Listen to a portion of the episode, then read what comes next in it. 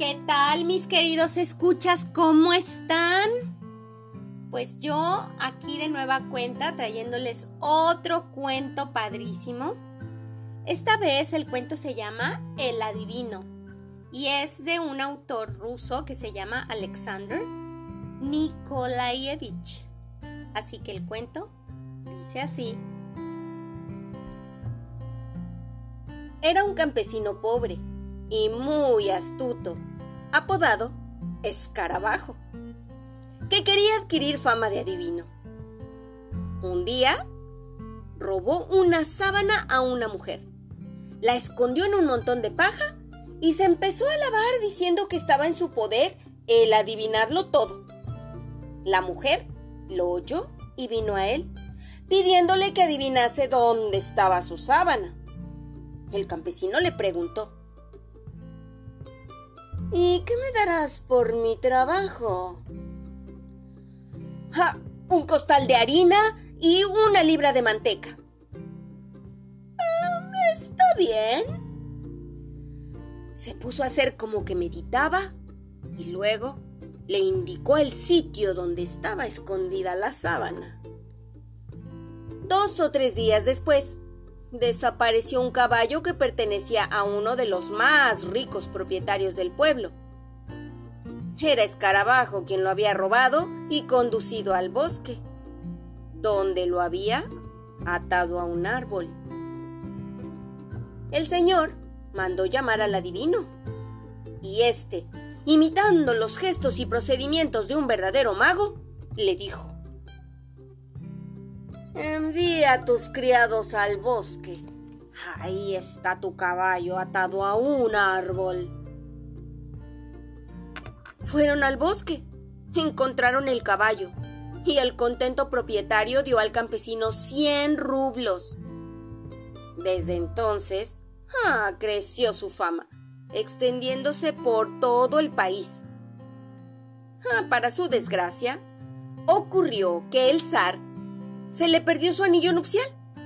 Y por más que lo buscaron por todas partes, no lo pudieron encontrar.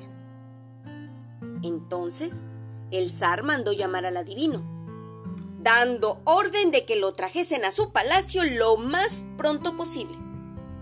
Los mensajeros llegaron al pueblo, cogieron al campesino, lo sentaron en un coche y lo llevaron a la capital.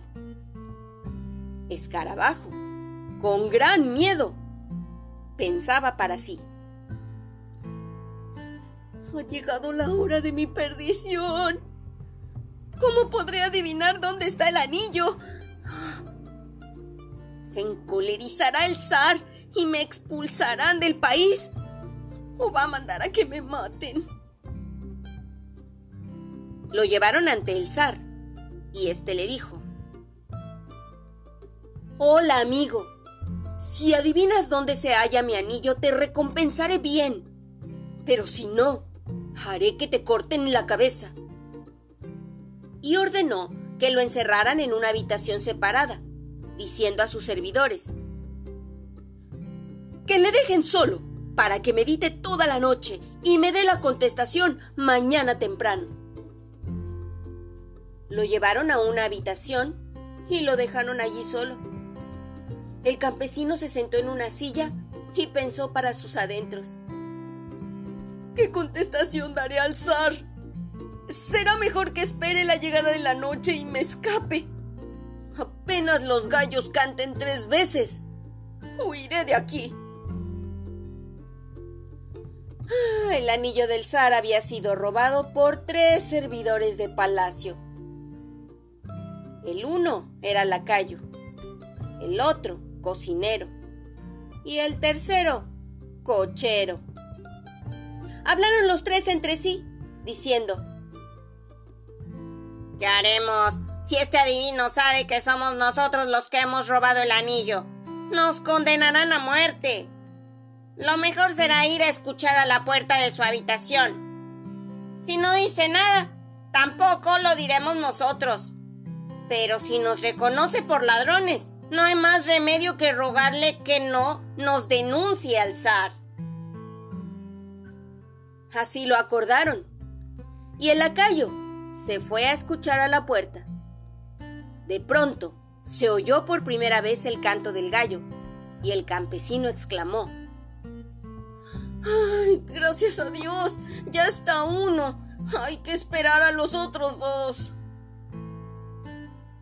A lacayo se le paralizó el corazón de miedo. Acudió a sus compañeros diciéndoles Oh, amigos, me ha reconocido.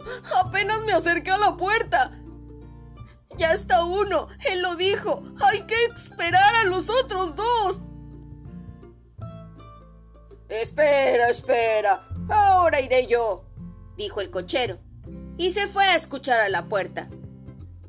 En aquel momento, los gallos cantaron por segunda vez, y el campesino dijo, ah, Gracias a Dios, ya están dos. Hay que esperar solo al tercero. El cochero llegó junto a sus compañeros y les dijo, Oh amigos, también me ha reconocido. Entonces el cocinero les propuso,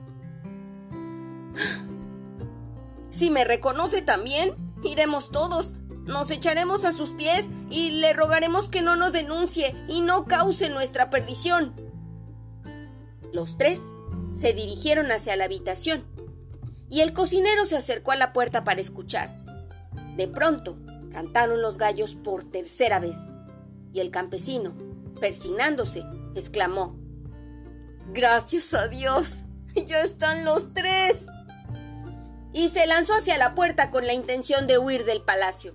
Pero los ladrones salieron a su encuentro y se echaron a sus pies, suplicándole. Nuestras vidas están en tus manos. No nos pierdas. No nos denuncies al zar. Aquí tienes el anillo. Bueno, por esta vez los perdono, contestó el adivino. Tomó el anillo, levantó una plancha del suelo y lo escondió debajo.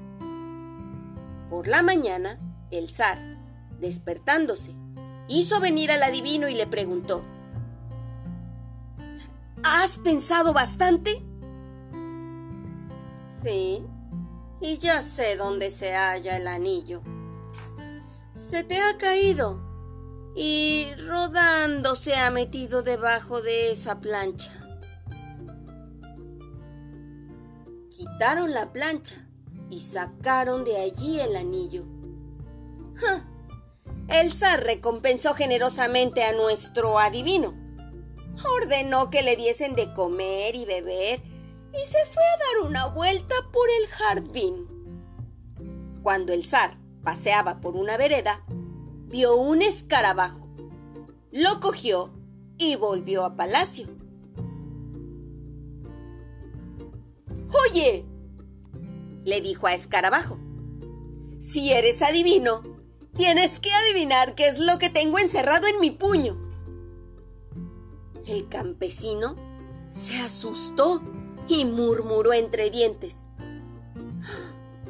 Escarabajo, ahora sí que estás cogido por la mano poderosa del zar. ¡Wow! ¡Es verdad! ¡Has acertado! exclamó el zar. Y le dio todavía más dinero lo dejó irse a su casa colmado de grandes honores. ¿Qué les parece? Como decimos en mi país, qué suerte tienen los que no se bañan. Y en este caso, este señor mentiroso, ojalá algún día alguien lo haya descubierto. Y bueno, pues colorín colorado, el cuento ya se había terminado.